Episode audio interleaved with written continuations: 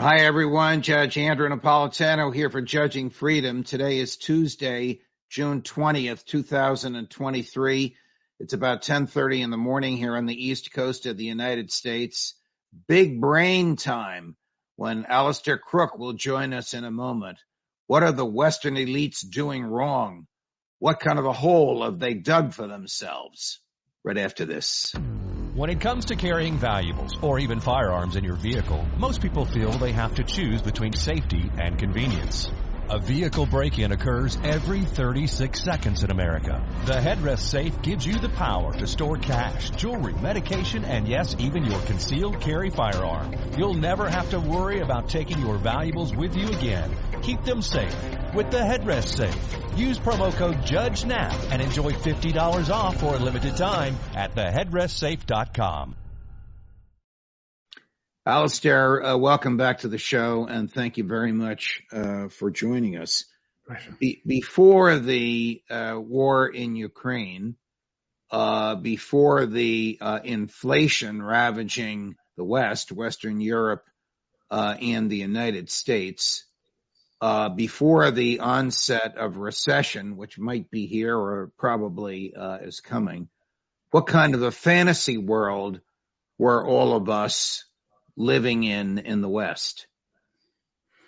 Well, it was a, a world of delusion because we thought it could go on and just continue.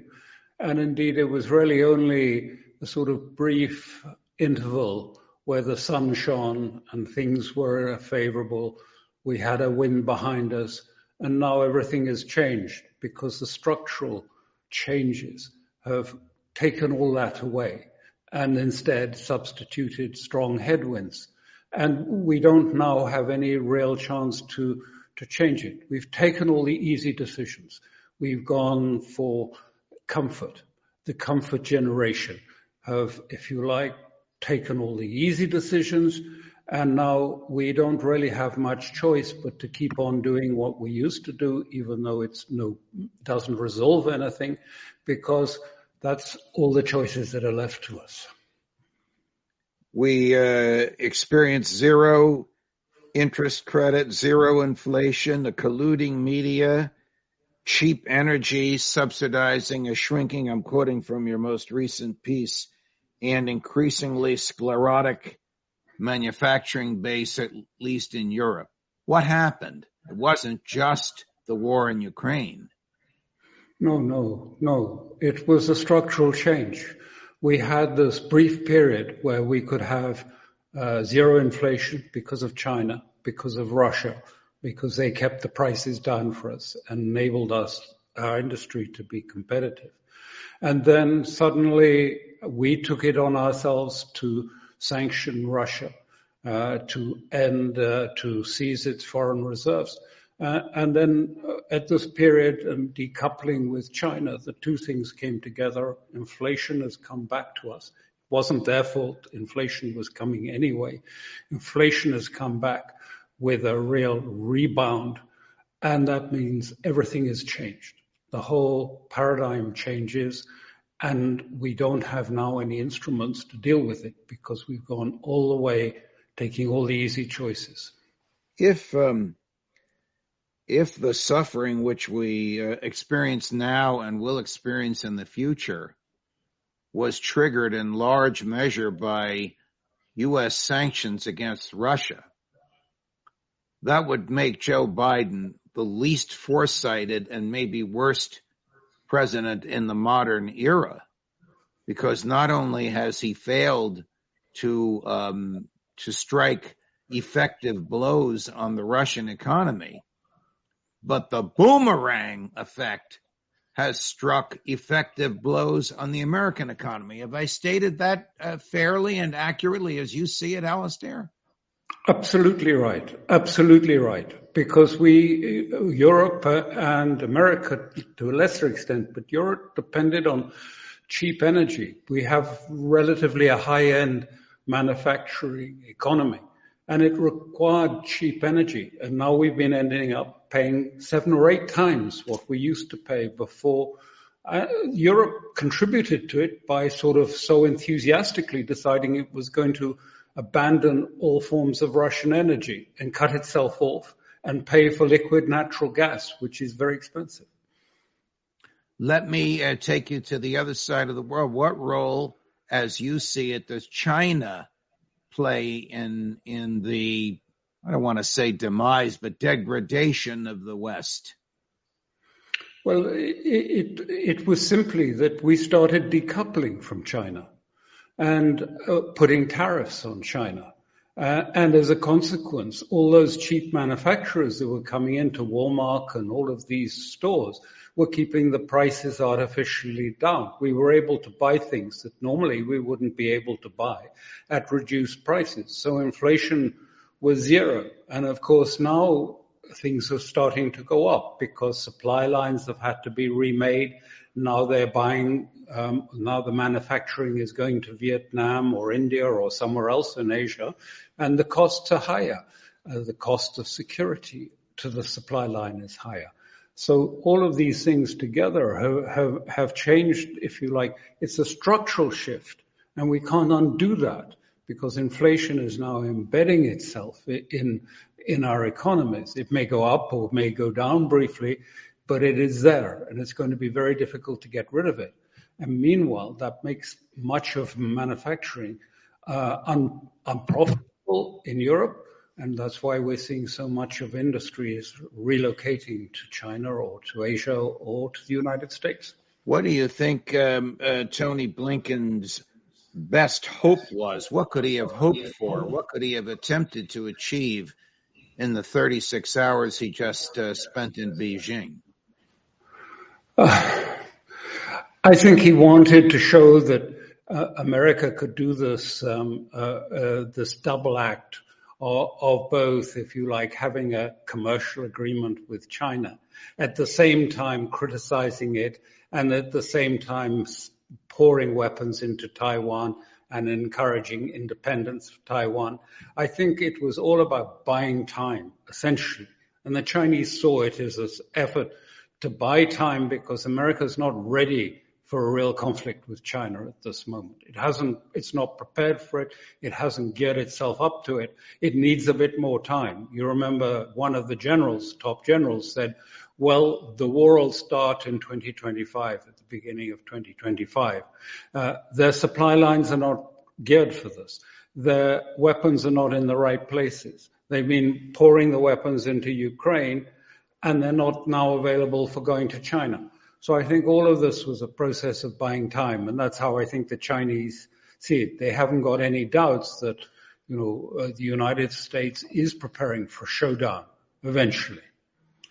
Uh, Gary, do you have the clip of um, uh, Secretary of State Blinken?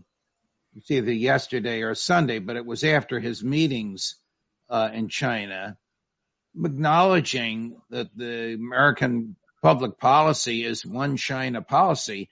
I don't know how they can they can say this and yet say they want to arm uh, the Taiwanese. Do we have that clip, Gary? We do not support Taiwan independence. We remain opposed to any unilateral changes to the status quo by either side. We continue to expect the peaceful resolution of cross-strait differences. We remain committed to meeting our responsibilities under the Taiwan Relations Act, including making sure that Taiwan has the ability to defend itself.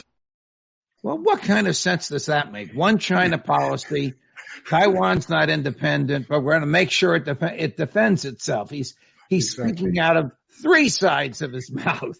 Yeah, exactly. And and the Chinese, I mean, this is why they, I mean, they just don't trust the United States on this at all. They can see it. More and more weapons are going in. Higher. I mean, it's the same story we had in Ukraine. This is now the, the China sort of, the, you, the, you know, this Taiwan becomes Ukraine for China, uh, a pressure point, a point of building up pressure on China to give leverage to the United States. Um, and uh, the Chinese see that and say that very clearly, that that's what they see this to be. How, uh, back to Ukraine, uh, how much longer will the U S and NATO continue to supply Ukraine? By every objective standard, Ukraine is losing. By every objective measurement, the so-called spring offensive is getting them nowhere. It's costing them more uh, than they're uh, gaining. And as far as we know, the West has not built itself. Certainly the Biden administration is not con- crafted for itself an off-ramp. Oh, the, there's clearly no, they were taken by surprise, I think, by the failure of the offensive. I mean, maybe a further attempt, but it, it's failed. And that's a shock. And they don't yet have any clear answers to that.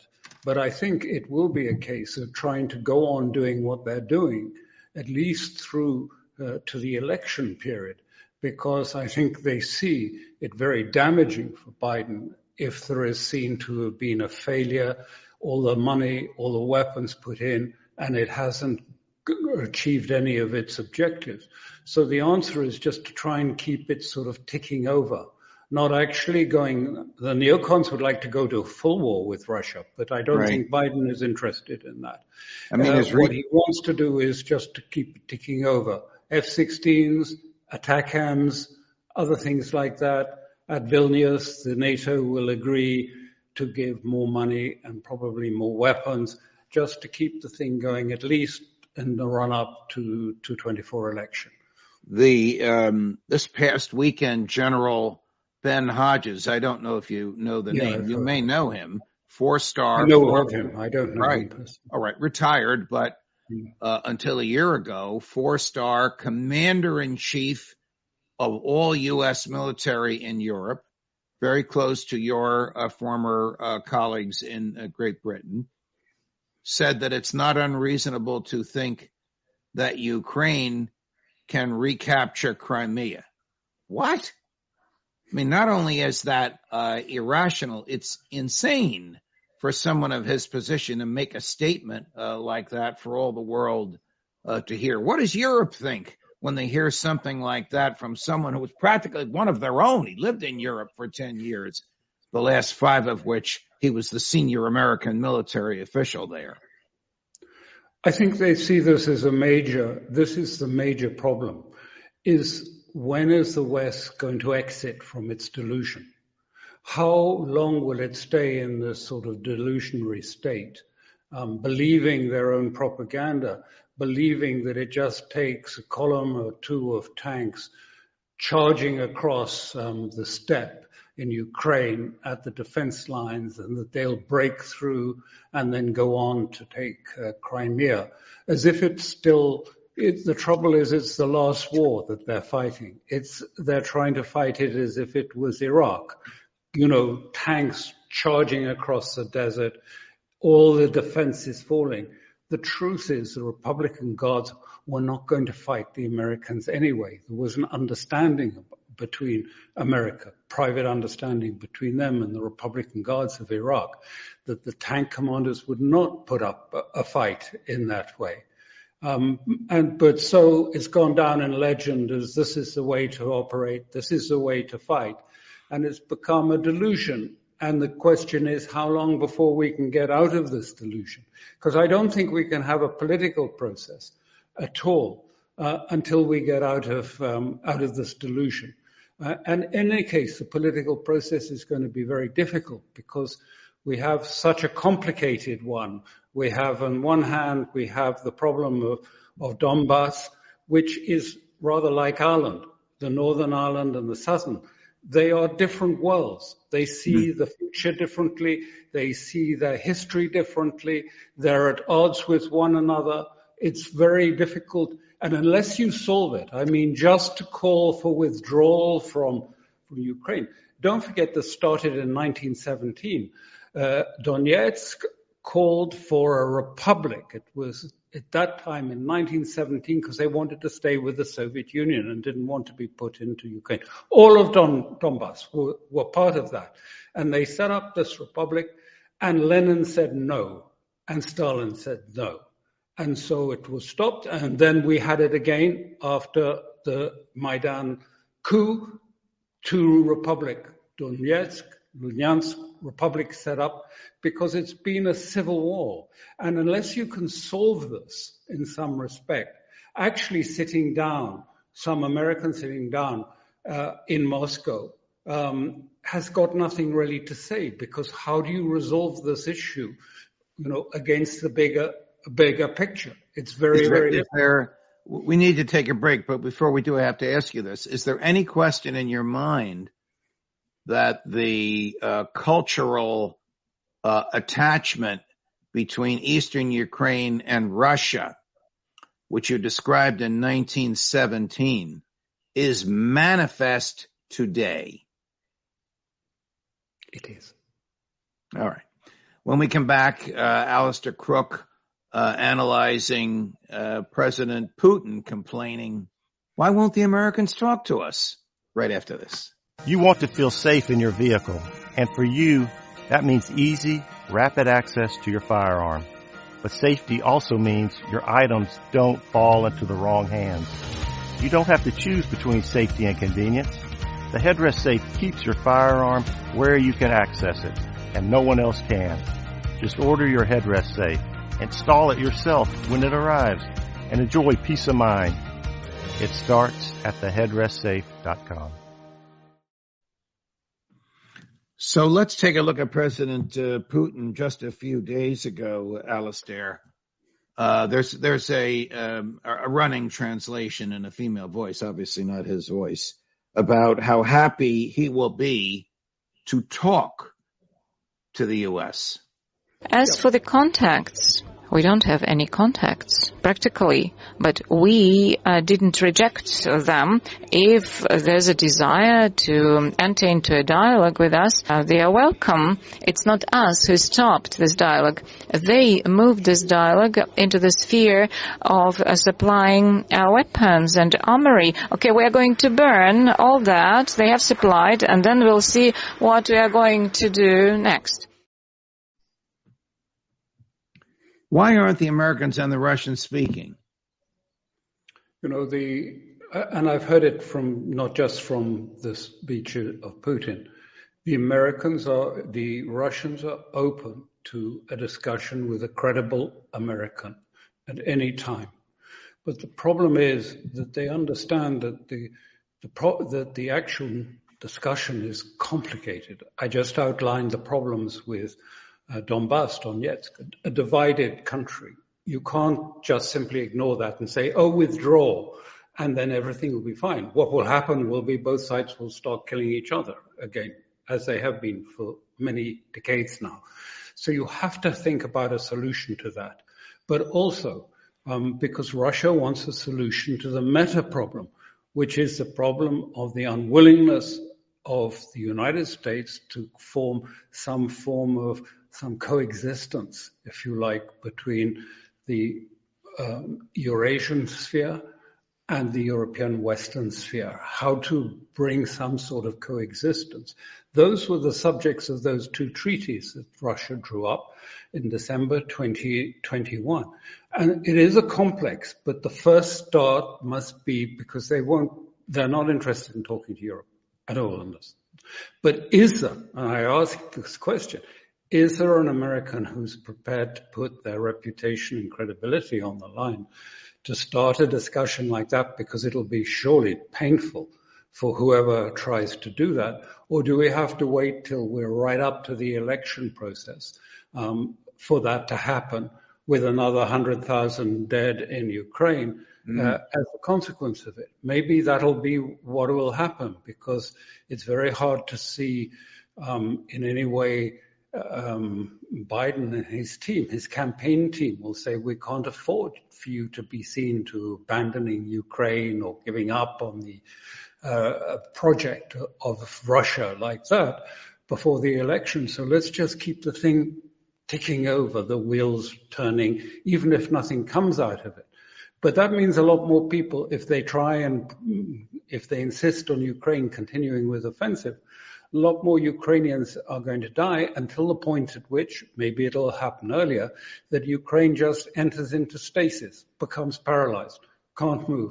The military just doesn't function anymore because there's no order. The center has collapsed, and there's no political structure or military structure to replace it. We may be soon closer to that than we believe, but mm. no one really knows. I'm sure they know in Moscow, but I don't. I wonder what the domestic political reaction in the U S uh, would be to such a stalemate or such a collapse of the center. Here's President Putin in the same interview complaining that the U S is provoking him. The Kremlin, there are terrorist attacks organized by Kiev, and of course all those uh, drone um, attacks, including the Kremlin. On the one hand, the Biden administration is quite categorical in saying that they do not approve of such actions, and they never promoted um, the destruction of Nord Stream one and two. Can you evaluate it, and how are you going to deal with it? You know, everything you mentioned, these are their attempts to provoke us uh, to some powerful counteractions. The attempt to hit and cause some damage to the Kremlin, and all those um, assaults on the Belgorod region and villages uh, near the border. All these are attempts to provoke us. So if we uh, destroyed five uh, Patriot uh, complexes near Kiev, so what do you think? Can we destroy any building in Kiev? There are no limitations uh, for us, but we don't do it uh, due to a number of considerations. All right. Patting himself on the back for his restraint, something you and our colleagues on this program uh, have admired.